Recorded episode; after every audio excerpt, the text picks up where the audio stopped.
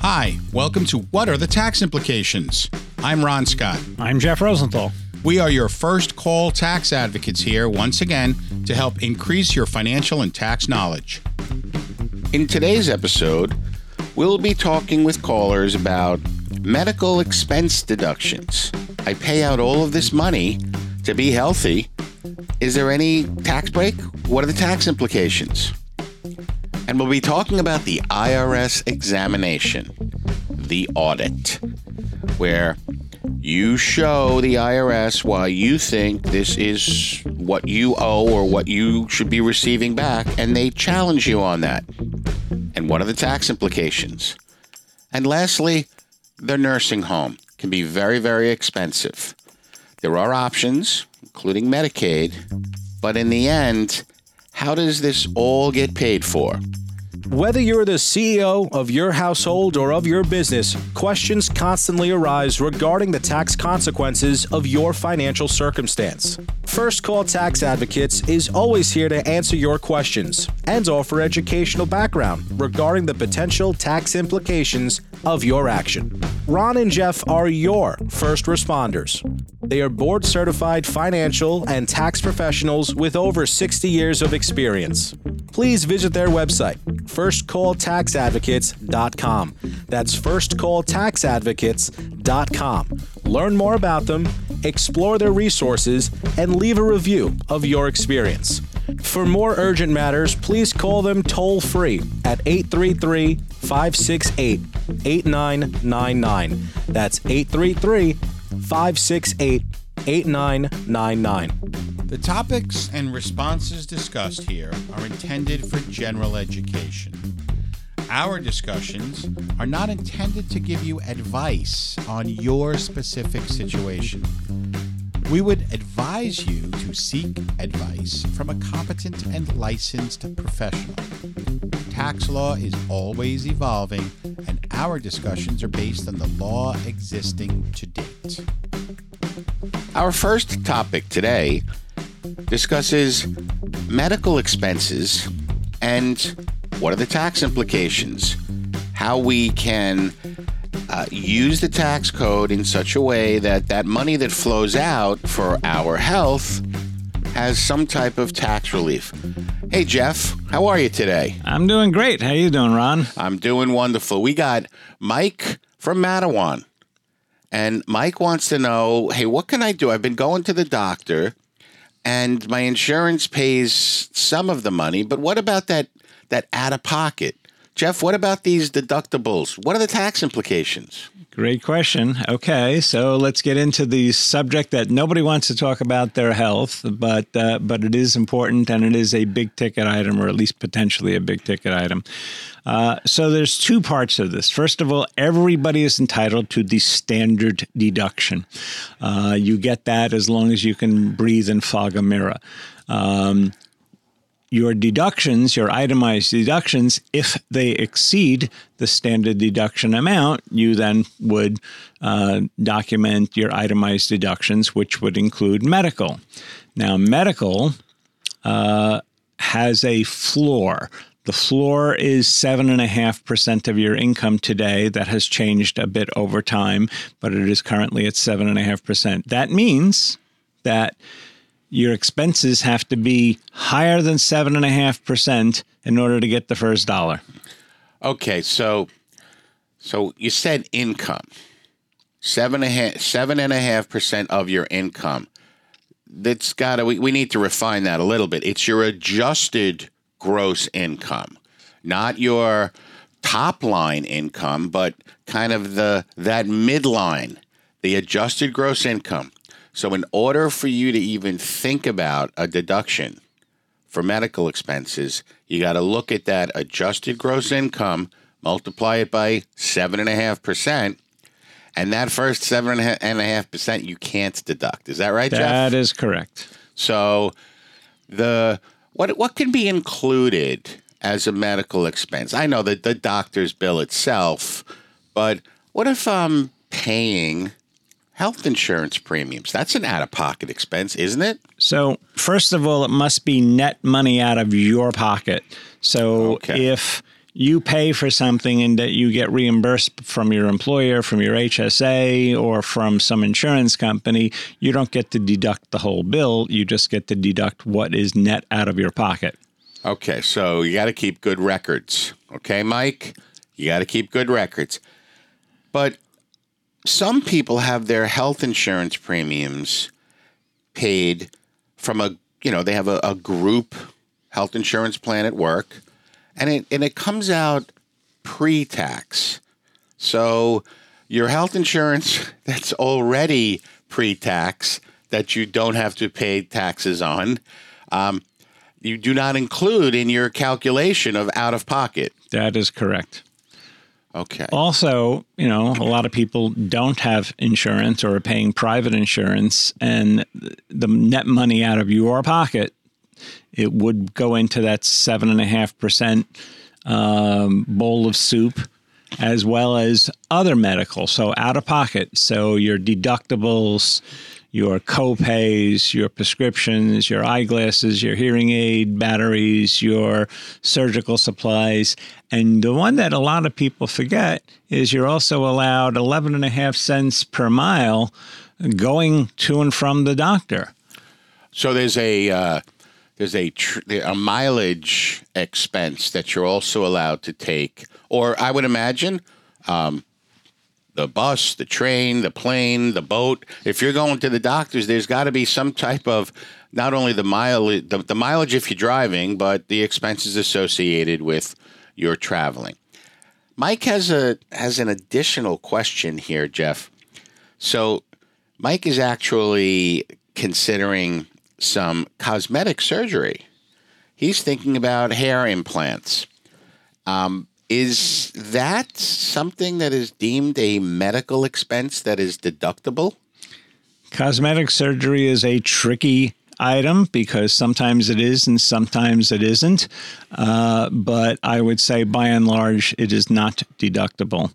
There are some exceptions to that. But I also want to go back one second. A lot of people come into the office and present a bill that they received from the doctor or the hospital that wasn't paid yet, and they want to take a tax deduction. No, no, no.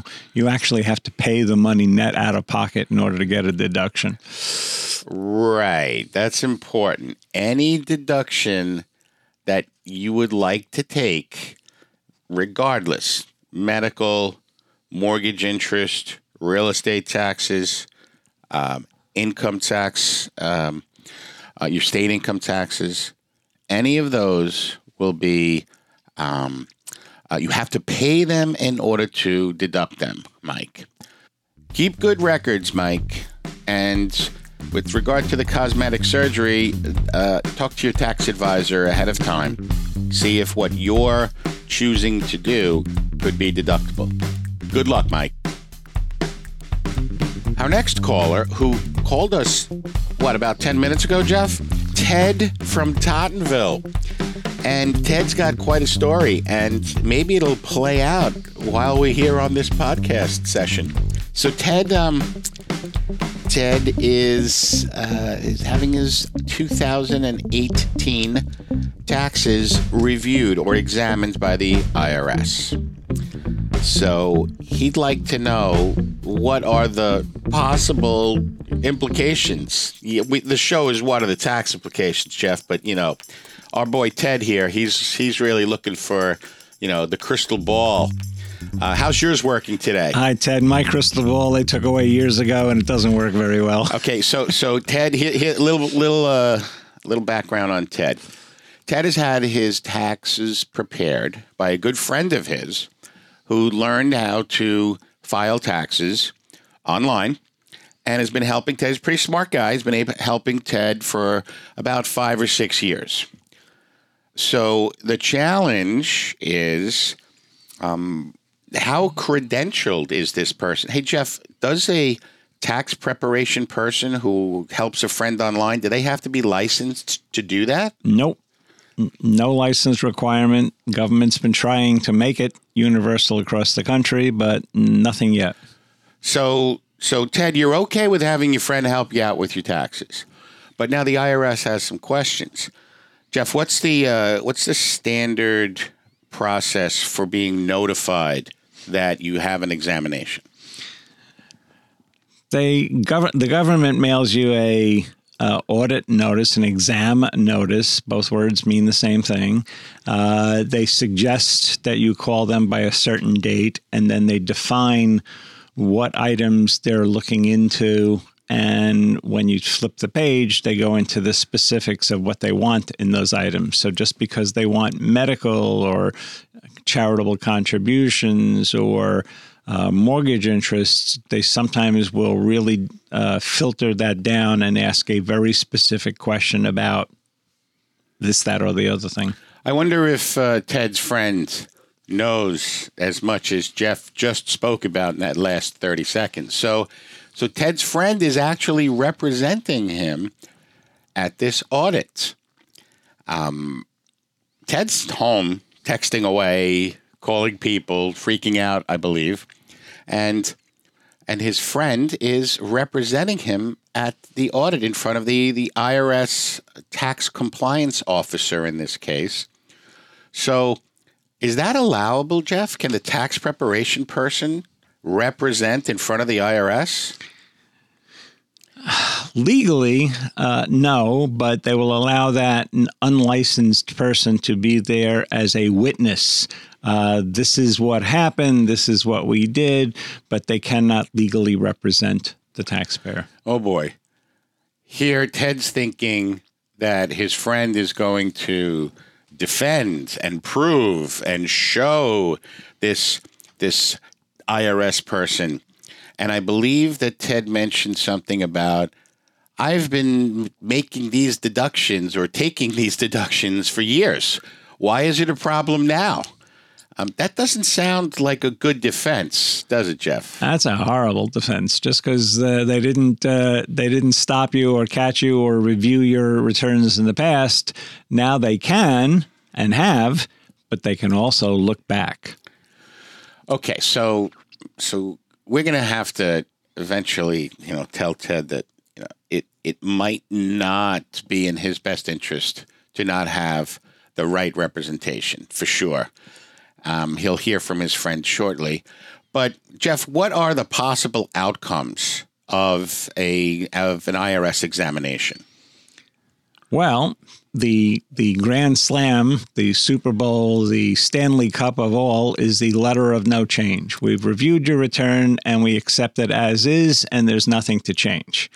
Uh, everything else means that they found some kind of change. The the uh, audit report uh, would explain in detail what the changes that they're insisting upon. The um, the results of that you either dispute or not dispute, and if you dispute it, you have a number of administrative procedures. You can ask the manager for a, a, review, the audit manager.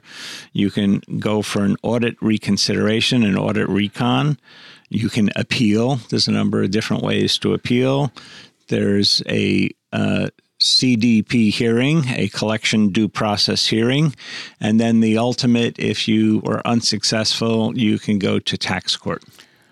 I wonder if Ted's friend knows about all of these potential outcomes, how to pos- position, you know, this session that he's having um, with the IRS uh, professional.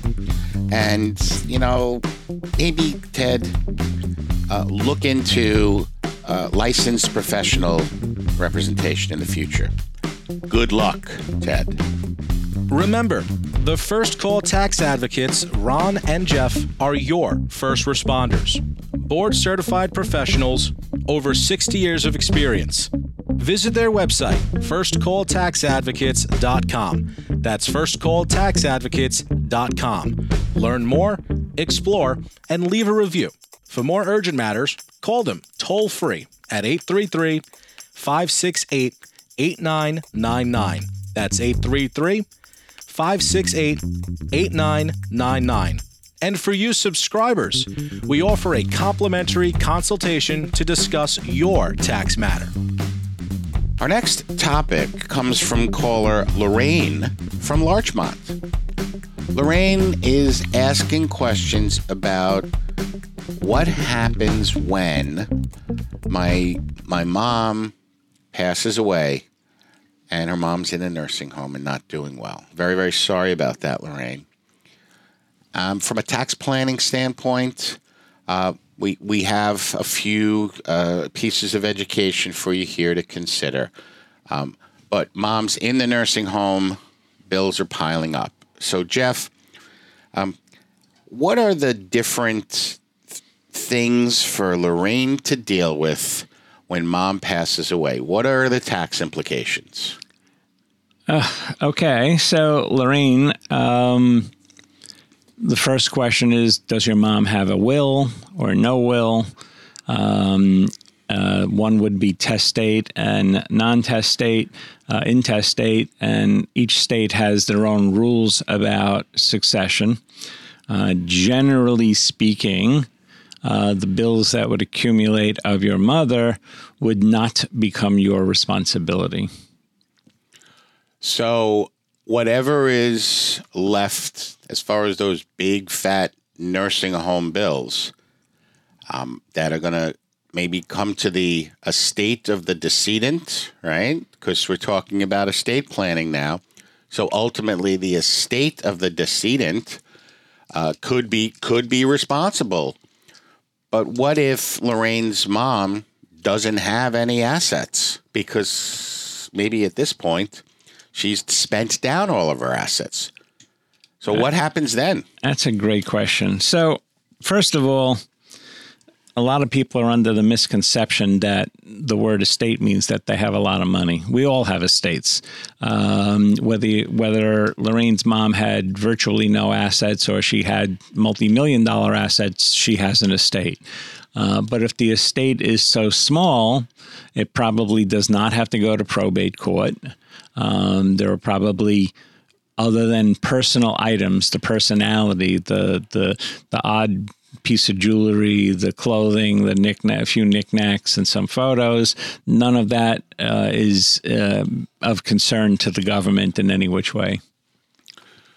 So, in Lorraine's mom's estate situation, if she has greater liabilities than she has assets, Lorraine is not responsible.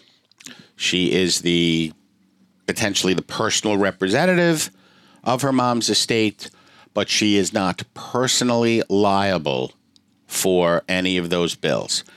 So, Jeff, some people plan by utilizing long term care insurance, and we'll talk about this in another session, but with regard to Medicaid, Medicaid is a is an entitlement program out there that a lot of people talk about.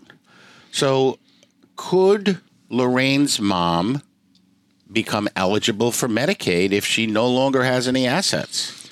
Uh, the answer is yes. Um, Medicaid applicability is state by state, but certainly it's available for low income people. Uh, probably Lorraine's mom uh, also has Medicare, and the two together, Medicare and Medicaid, uh, would work in conjunction. Now, Medicare is a federal program.